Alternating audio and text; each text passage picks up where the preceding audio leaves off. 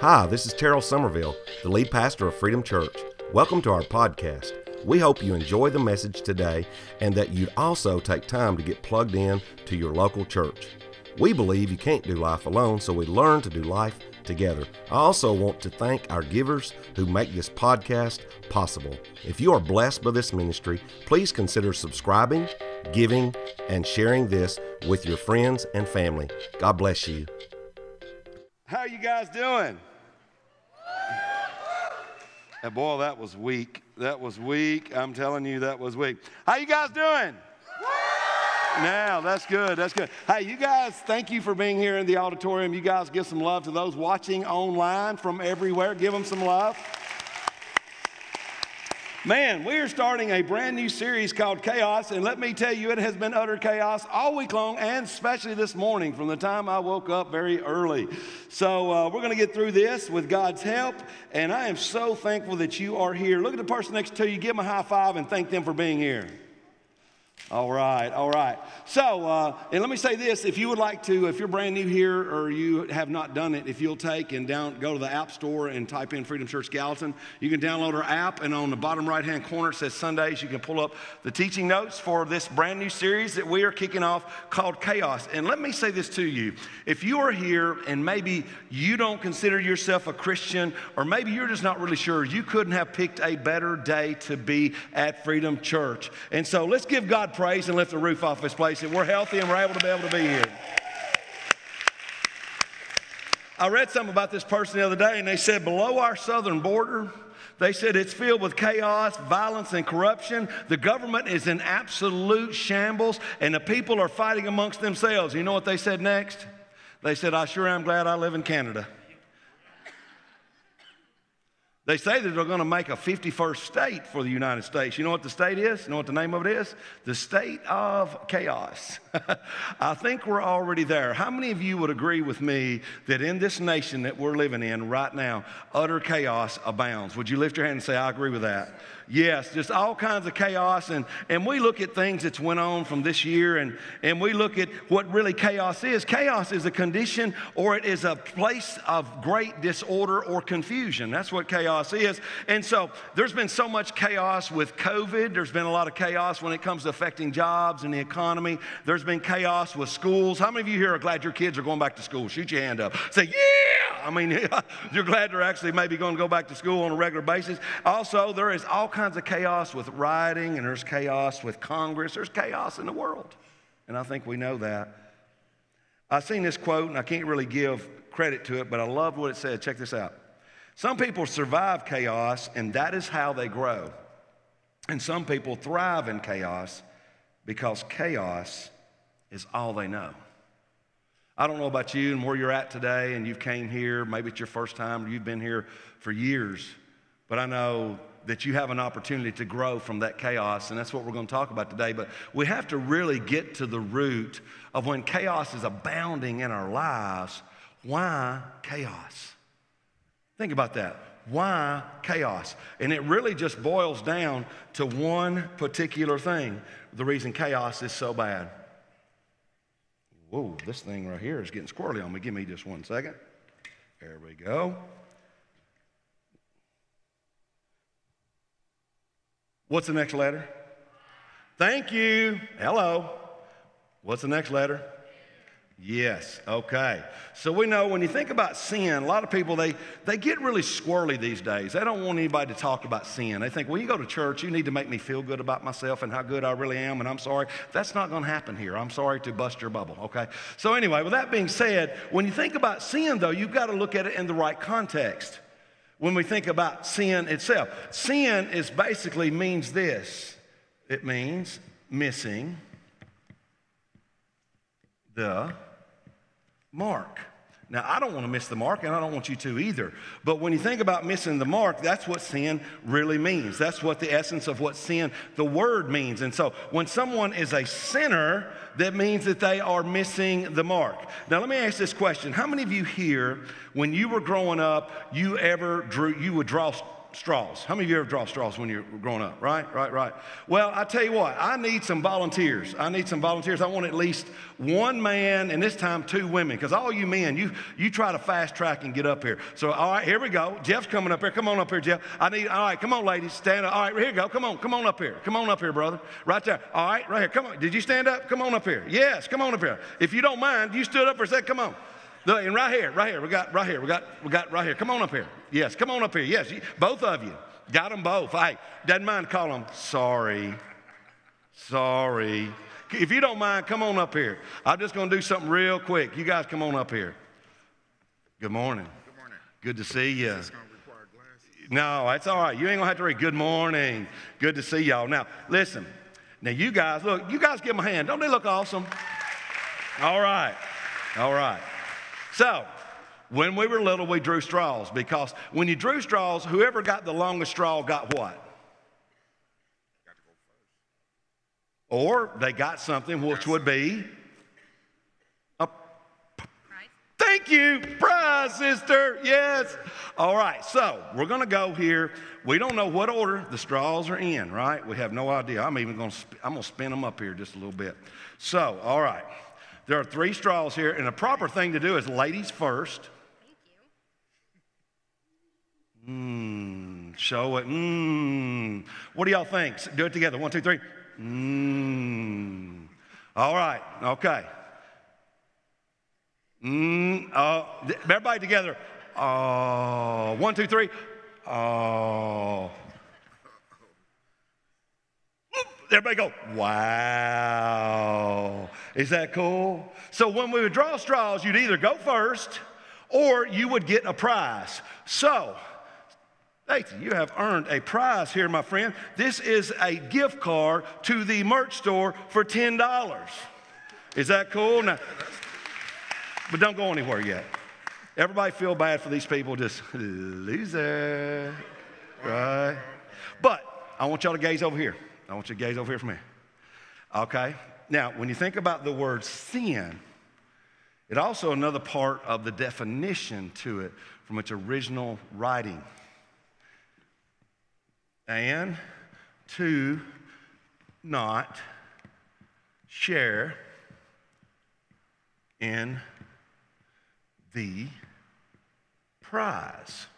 So, if you mess around with sin, you will not be able to share in the prize.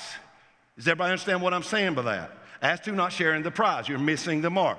But today, because I have full faith in all three of these wonderful people, they are going to all three get to share in the prize because sin is not their friend. $10 merch, $10 merch you guys. You guys give them some love. Thank you guys so much. Awesome, awesome, awesome. Appreciate it. Appreciate it so much. Appreciate it so much. All right. So, with that being said, our great God had a plan from the very beginning to be able to help bring meaning and order out of chaos. But we have to go back to the origins of it from creation, how that it started in creation and it came to be chaos. And so what I want to do today is, is to help you understand where it started and why it, is, it has abounded and what God did about it. Look at Genesis chapter 1, verse 1 and 2. It says, In the beginning, God created the heavens and the earth. The earth was formless and empty, and darkness covered the deep waters. And the Spirit of God was hovering over the surface of the waters. Now, isn't that what is wrong with much of the world today when we look at it in this context? So many lives are formless, so many lives are dark, so many lives are empty, and chaos abounds. Would you agree with that? People just, they have no purpose, they have no meaning whatsoever. How many of you here, and, and don't raise your hand, because I think we have all been at this point in time in our lives before. How many of you have ever felt like you were formless? You were full of emptiness and darkness availed, and maybe you just felt meaningless. You just had that dominate your life and you didn't really understand it. But when the God of creation looks at me and you, He doesn't look at us as where we're at. He looks at every one of us for what He created us to become. He's looking at the prized possession of what He has done in our lives. He's looking at, at the beauty of the creation of how He created your life and, and what He wants you to become, not where you're at and how you're living. He's looking far beyond that. And that's why it's so crucial that we understand that what God wants to do is He does not want us to be able to be bound in sin and miss the mark and to not share in the prize. He does not want us to be able to miss that in our very lives. And so that's why that he made mankind because he wants to be there with you. He wants to have that relationship with you. He wants you to be there with you each and every day. Now when we look at here at Adam and Eve, we know that Adam was created and God gave him the opportunity to be able to take the garden and take care of the garden. And that's why that I've always said the first career job was landscaping. He took care of the garden, right? So if you're, how many landscapers we got in here? Yeah, got some landscapers? Yeah, there's some landscapers. Oh, you got the first career job. That's pretty cool. Anyway, with that being said, we know that he told him that he wanted to name all the animals, but as he was taking care of the garden, he warned him. He says, you're not to, you can have all the trees and all the fruit in this garden, but you can't touch the tree of life. Do not touch it. Uh, he didn't say do not touch it, he just said you can have it. Well, we know that one day this evil serpent came in in the form of Satan. And he comes in and he begins to talk to Eve and begins to create in her mind a lot of doubt. And as he creates doubt in her mind, he lets her know, says, you know what, Eve, you can have anything here. Well, God said we couldn't. He said that we couldn't even touch it. God didn't say that, just told him not to partake in it. And so what Satan did was took a little bit of truth and a little bit of lie, and he was spelling out a chaotic destruction. So what does she do? She's looking at that, whether it was an apple, an orange, or a plum, we don't know. But as she's looking at it, what is forming in her mind is the temptation begins to grow. And so it's just like with a child. You can put a child in a room, you can put one toy in the center of the room and say, do not play with that toy, but you can play with all the rest. And they've done studies on this. And you watch the child through a one way glass mirror, and what, which one do they go to? The one that they're not supposed to, right? So that's the same way. Imagine she begins to look at that apple. She grabs it, and the point of sin sounded like this.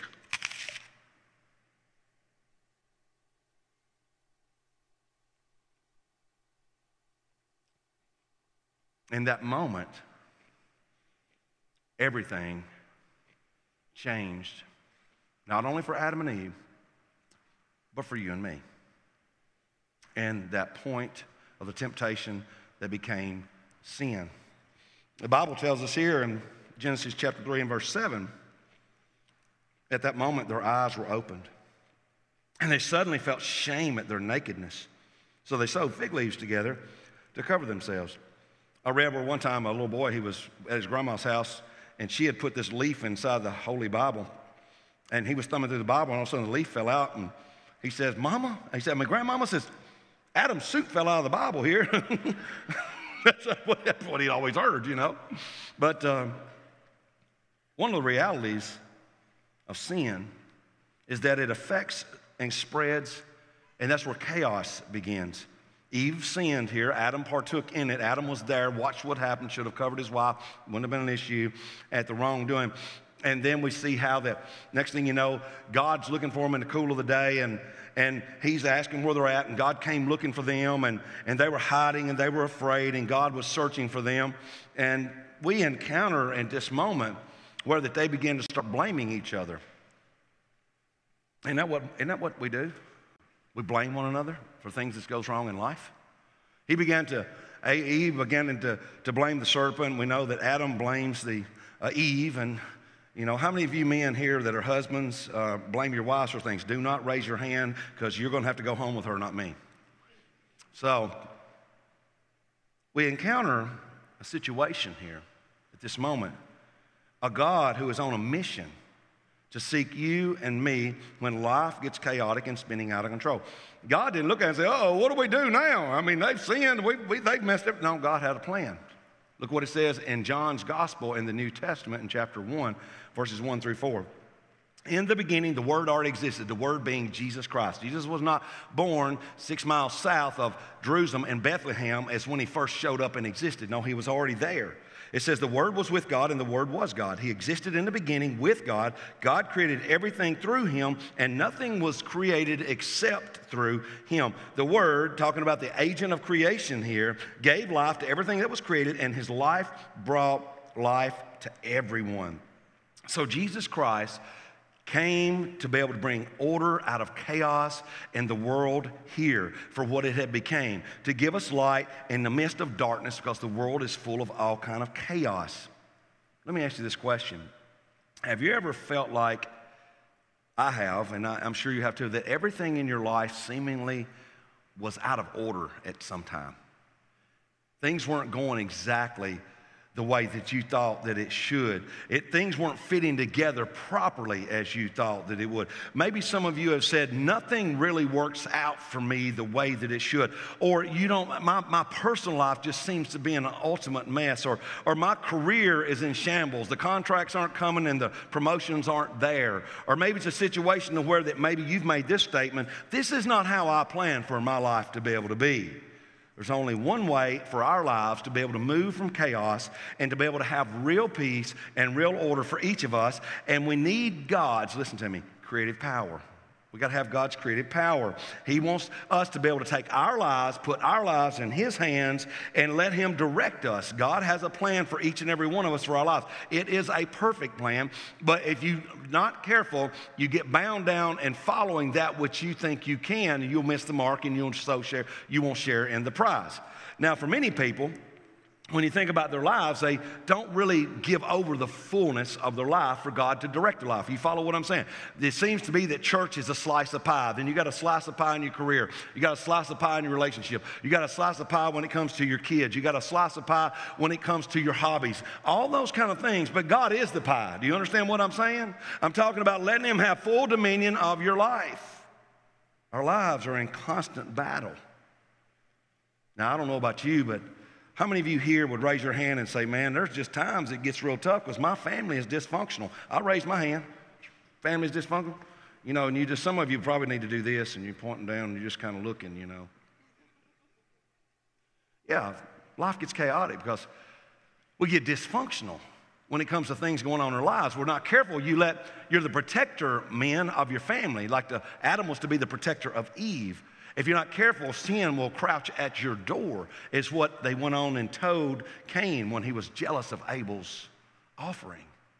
So, when we look at this and we understand what I'm saying, why does this happen? Why do you and me try to live our lives the way we do? We want to try to live according to our wisdom and our own desires. We have that built within us, and there's nothing wrong. God wants to fulfill the desires of your heart, but the desires of your heart needs to line up with His heart. That's what He's trying to let us know. And when we are trying to live life the way we want to, and we're calling the shots, guess who's not calling the shots? God. So then chaos begins to abound in our lives when we are calling the shots. And when we're calling them, we know that we then are devoid of God's creative power in our lives.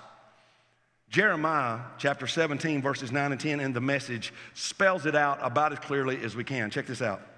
The heart is hopelessly dark and deceitful, a puzzle that no one can figure out. But I, God, search the heart and examine the mind. I get to the heart of the human. I get to the root of things. I treat them as they really are, not as they pretend to be. See what you see what that's saying there? That's the bad news. But the good news is God wants to enter, God wants to enter our hearts, God wants to cleanse our hearts, and God wants to live in our hearts. And that way, no chaos for God is too great to turn the chaotic order that's in your life to be able to have in peace and calm. Too many people today, what they end up doing, if you're not careful, you will walk into God's house and you're pretending to be somebody that you're not. You're trying to fake everybody out, and you're not faking nobody out, especially when it comes to God. That's why so many people cannot have the power, the creative power of God to be able to live in a world of chaos, but yet have real peace and real order and real purpose and joy that dominates your heart because you're trying to fake everybody out. You're not faking God out, and you pretend to be somebody that you were never meant to be. Does that make sense? It's so true. We live in a world that where we got to look great on Instagram, we got to look great on Facebook, we got to put an image out there that was never you or me to begin with. When are we going to get real with a real God so we can have a real relationship, so we can have real order and real peace and real purpose and real joy and real love and a real life that He meant for you to be able to live? That's what He created you for. And people are missing that. It's time that we get out of living for the USA thing and live for the Jesus thing. And that's where we need to be at. But so many people get so caught up in what's going on in the world around them. That's what they do. So, from a time, we look at 4,000 years later, after creation, Jesus leaves heaven, he comes to earth. As he comes here, we look at the circumstances of, of, his birth, and as he gets and starts at age 30 in the Jewish culture, you couldn't become a priest and start. You weren't recognized as that until the age of 30 to be a priest. And so here he was as a rabbi. He goes about, he's seeking out disciples and he's seeking out the different ones. Then he starts his ministry for three years, and we see that he performs miracle after miracle after miracle. And then Jesus begins to explain to the pack of 12 that he's going to be dying, that he's going to face a terrible death. And they just didn't get it, and everything was going great. And then next thing you know, he knew in his mind, they weren't getting it, the disciples weren't, but he was going from chaos to the cross. It was getting worse all the time. So we look in John's gospel in chapter 16, and there in verse 28, he talks them, the disciples are telling Jesus, Well, we're so thankful now you're finally speaking plainly to us and, and you're saying through it things to us that we can understand. And we believe that you came from God. And then Jesus goes on to tell them, The time is now, and I want you to understand that you're going to leave me alone. You're going to be scattered. But my Father will not leave me alone. And he goes on to clearly spell it out what chaos is and how it's going to abound. He says, I have told you all this so that you may have peace in me. You notice he said peace in him, not in the world, not in the USA, not in Tennessee, not in Sumner County or Gallatin, not across the globe. He says, You're going to have peace in me. Here on earth, you will have many trials and sorrows, but take heart because I have overcome the world. And what Jesus is saying here is despite the chaos, the confusion, the disorder, the stress, the struggles, and the strains that you're going to face, Jesus is saying, I'm not only going to be there for you as my disciples, but I'm going to be there for all of humanity. I offer my life for you. We know that he goes and he has the Last Supper with them and he teaches them how to serve in John 13. And, and it goes through all the way up till he prays the greatest prayer in John 17, to where he not only prays for his disciples, but he prays for all of humanity, you and for me. And then we know that after that, we know that Jesus faces being taken by his will, letting them have him to go to the cross. Let me tell you what chaos does chaos will always cultivate regrets. We see a guy named Judas who takes care of the money for the 12. And we see that all of a sudden he does something that he's going to live in regret. It says in Matthew 27, beginning with verse 3, here talking about Judas. He went and wanted to do whatever he could do to get Jesus to rise up and pull the card that he's the Messiah and take over a physical kingdom. But it says here, when Judas, who had betrayed him, realized that Jesus had been condemned to die, he was filled with remorse. So he took the 30 pieces of silver back to the leading priests and the elders. I have sinned, he declared, for I have betrayed an innocent man. What do we care? They retorted. That's your problem. Then Judas threw the silver coins down in the temple and went out and hanged himself. Here's Judas. Thought he'd force his hand. A lot of people, the scholars, they, they think different things about what he did here, but here's what I will tell you. Uh, there's a cost always in worldly riches and or gaining power.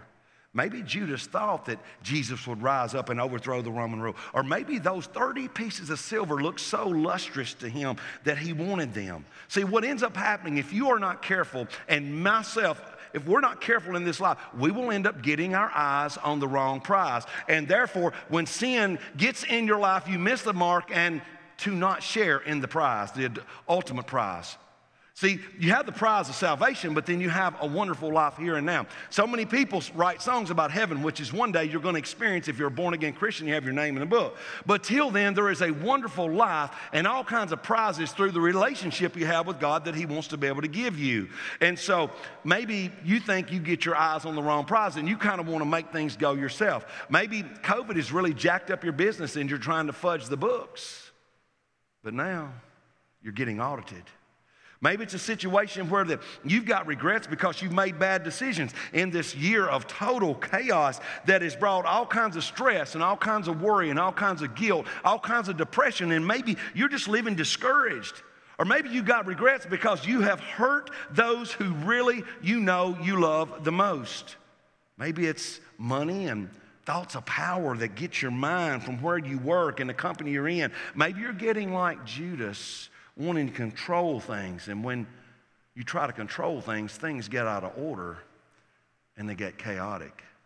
That's what happens. Regrets will always be cultivated through the chaos. Chaos also causes pain. Now, how many of you here know that pain makes us selfish? Raise your hand. And the rest of you that did not raise your hand, you're lying in the house of God. You need to ask Jesus to forgive you because we're all selfish when it comes to pain. I remember when I had my, I've had both hips replaced. I'm bionic. Anyway, uh, I remember when I had my first one done, they count down. It ran in my family, and they count down, you know, 10, 9, 8, and about 7, you're out, right? Well, next thing you know, you wake up, you didn't know the time has passed, and I start looking around the room, and I, am telling y'all, I was, I was dying in pain, even though they had meds in me and all that kind of stuff. I start looking around, and the one person that I wanted right at that moment was my wife, and I start hollering, Shanda, Shanda and she was in the restroom in the room trying to scramble to get back in there to me because I'm hollering her name because I thought she could help me and help me with my pain. Pain we get really, really selfish with. We look at the relationship and the chaos going on around the cross, and, and Peter, here, the leader of the pack, and he was the leader of the disciples with Jesus. He tells Jesus, he says, uh, Jesus, he says, if, he, if everyone else deserts you, he says, I never will. I never will. It makes us brags, right? But then we know that Jesus goes on to tell him and says, Peter, before the rooster crows three times, you're going to deny me. See, chaos took over because when they came to get Jesus, he found out real then in the Garden of Gethsemane when they came to get him, and Judas came in there and said, I'm going to greet him with a kiss. And they come to get him. Peter goes into the flesh. What does he do? And he cuts off Malchus's ear, the temple servant, and Jesus heals it and said, If you live with the sword, you die with the sword. And he goes on. But anyway, my point is, Jesus goes through six different trials all night, goes through all these different trials and everything. But the Bible says this that brings to completion and fruition of what Jesus told Peter.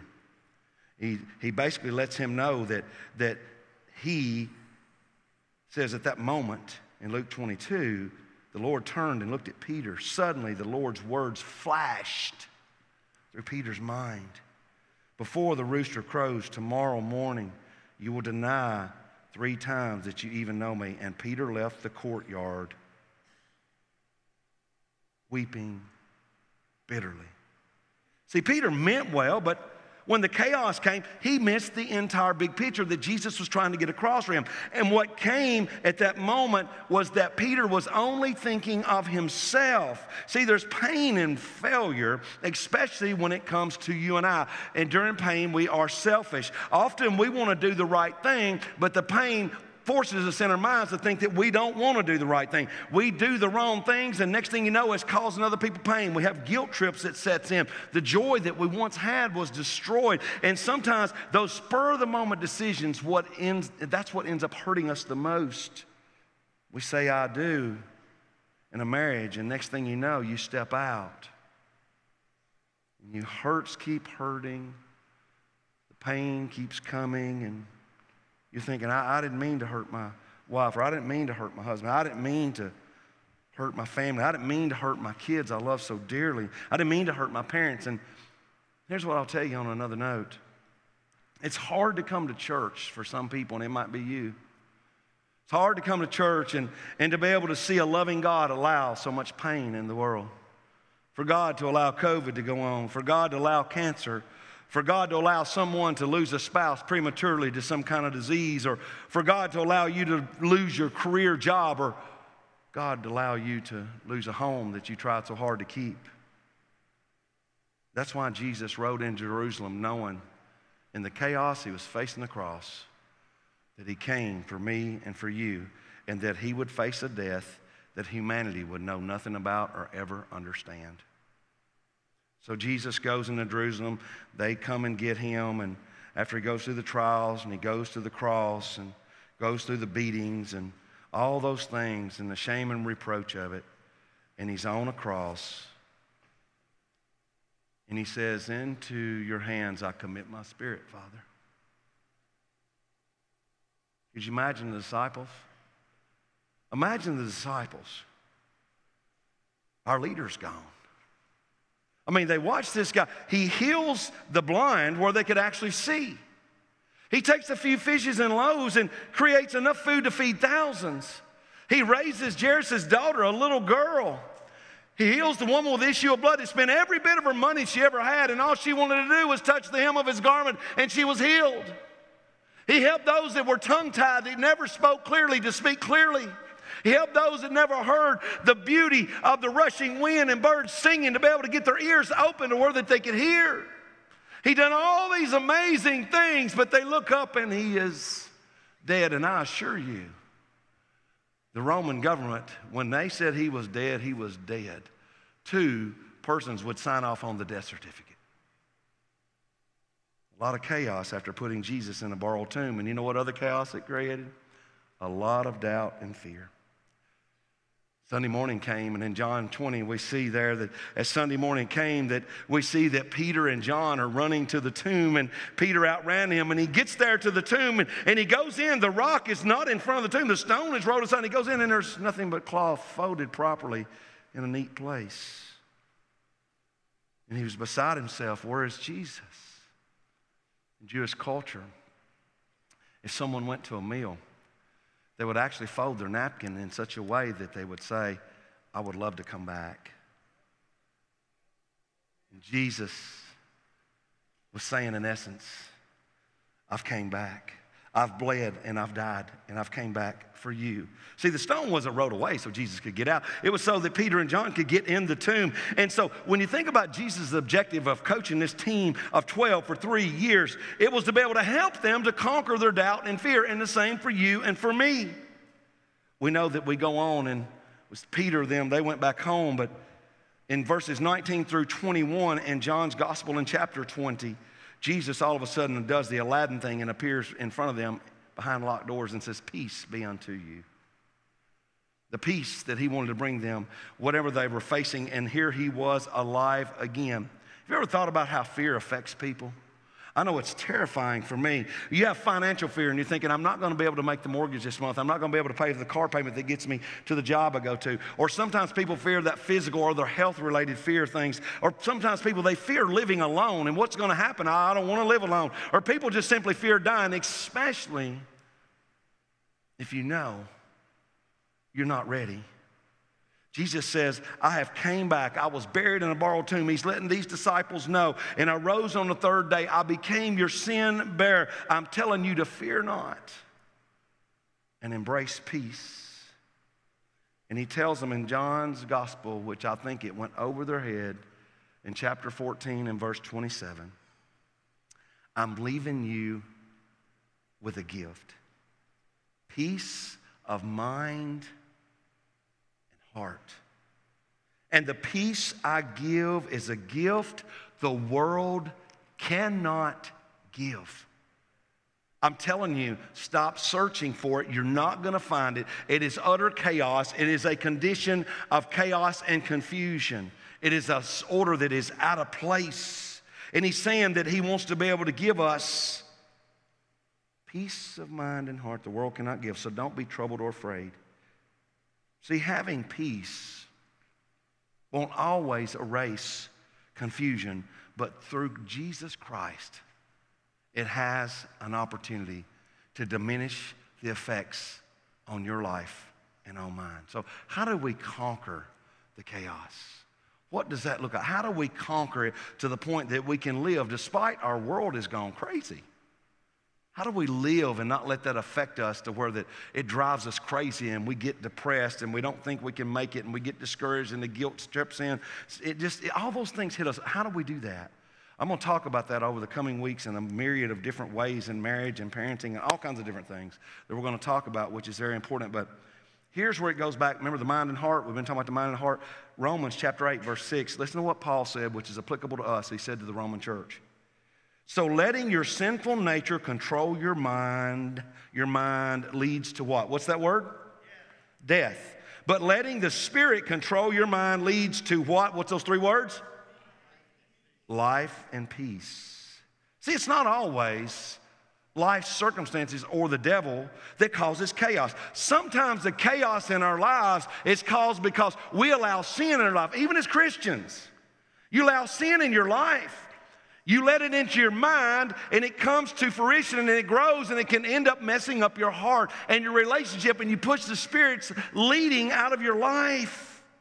See, it's, when you think about Jesus Christ here and what he has done for us, how in the world could we go back for that what he saved us out of? It's almost like we're spitting on the cross again, and those that spat on him and those that made fun of him and tell him, Come down from the cross. You saved others. Why don't you save yourself? Well, we go back to the very thing that he saved us out of, therefore missing the mark and to not share in the prize.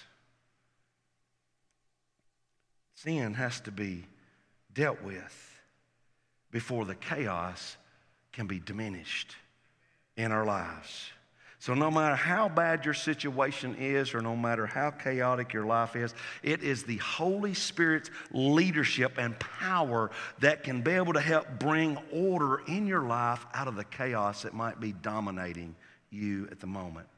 So it says in Romans 8 and verse 33 and 34 Who dares accuse us whom God has chosen us for his own? No one. For God himself has given us right standing with himself. Who then will condemn us? No one. For Christ Jesus died for us and was raised to life for us. And he is sitting in the place of honor at God's right hand, pleading for us. Jesus is no longer on the cross. Jesus is not in the grave. Jesus is sitting at the right hand of our Heavenly Father, and He's watching out and making intercession for you and for me, for those who will call on Him and make Him the Lord of our life. Jesus will always stand for us in the midst of our chaos, and He will stand up for us and He'll say, They're paid for. They're not guilty. They're not guilty. They're not guilty.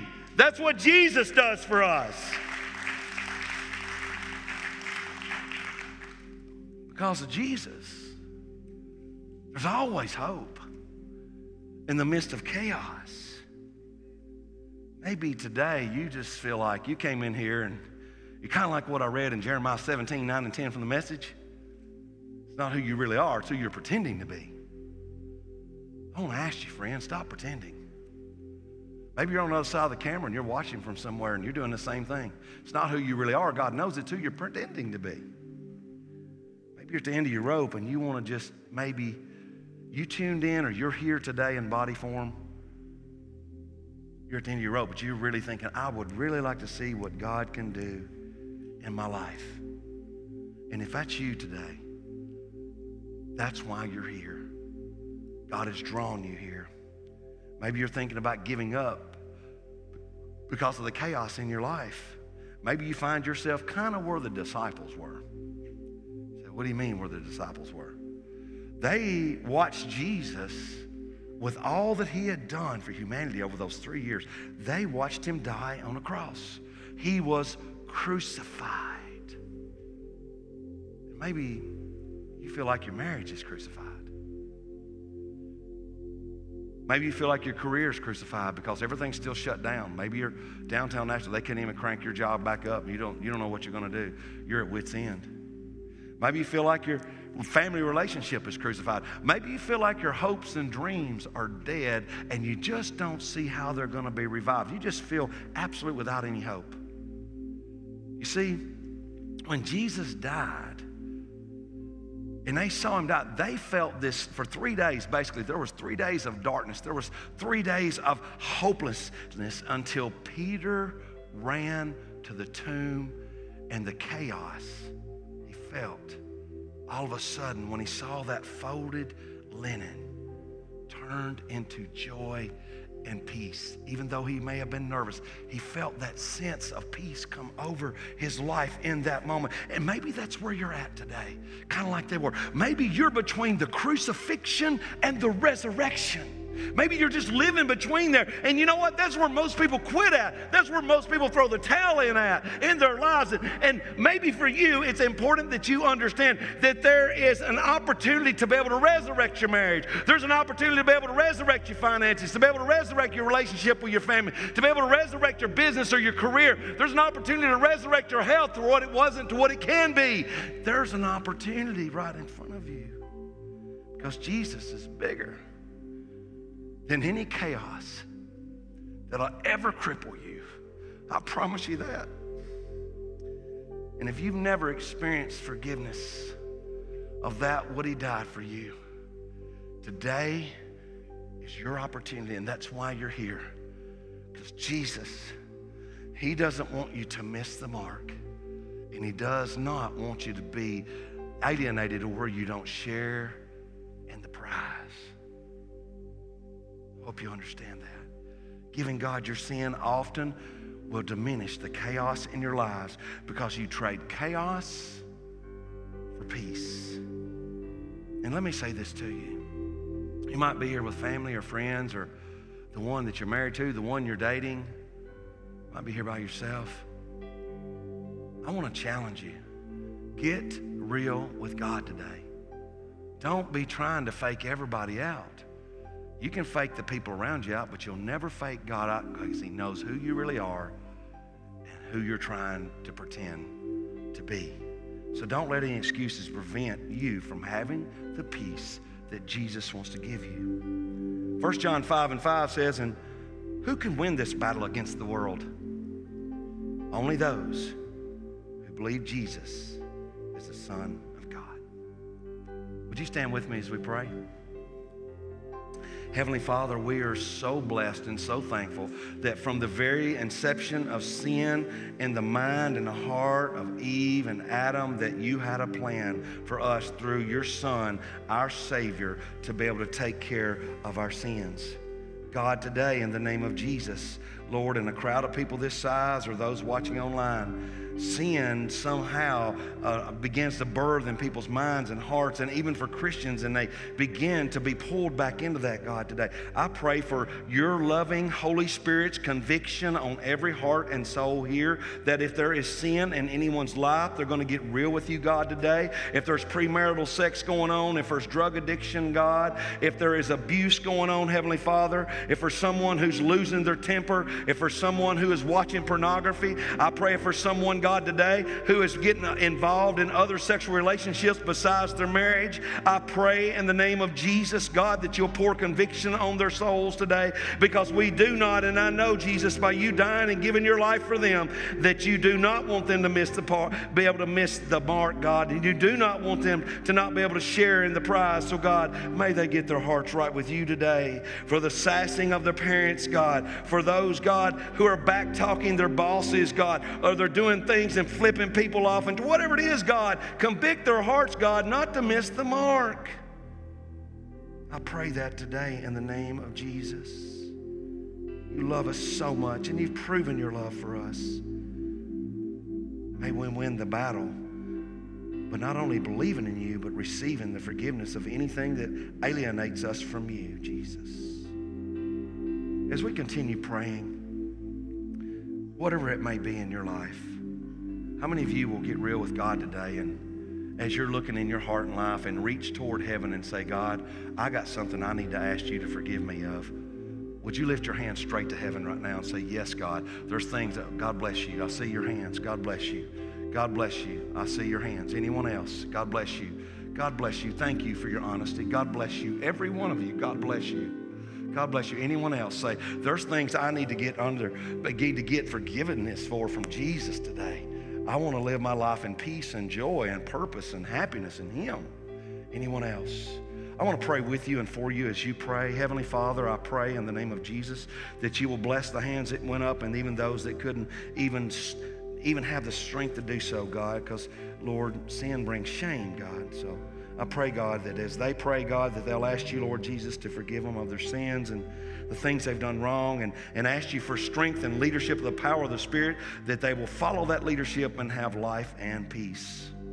I pray that today in the name of Jesus. Give them peace in their souls beyond what words can ever explain. Maybe you're here and you've never given your life to Jesus or you're watching online and you feel that conviction and you know you've never really asked Jesus to be the Lord of your life, that's why you're watching, my friend. That's why you're here in the audience, my friend. Right now, if you just come to Him and say, Lord, just tell Him right where you're at, say, Lord, I, am tired of calling the shots in my life. I'm sorry for doing that. Please forgive me, Lord, for trying to do it my way. Just tell Him, say, Lord, I, I asked you to forgive me of my sins the things I've done wrong, the people I've hurt, the places I've been, the things I've been doing. Please, Lord Jesus, forgive me. The sincere heart, ask Him, say, Lord, I asked you to save me. I give my life to you.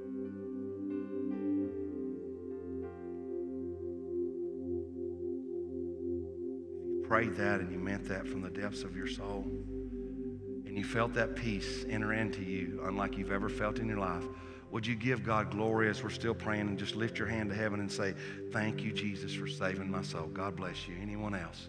Just lift your hand real high to heaven and say, Thank you, Jesus. God bless you. I see that hand. Anyone else? God bless you. Praise the Lord. Anyone else? You know that you entered that peace of salvation in Jesus Christ.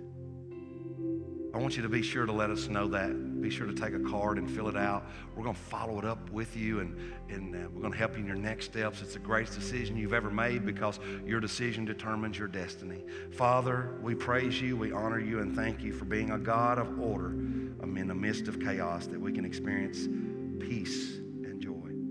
I pray your richest blessings on every home here, every life, every soul. Bless them, God. I pray, God, today, Lord, that we would pray for utter chaos that's going on in our country and lift others to you that may be missing the mark and so not to share in the prize.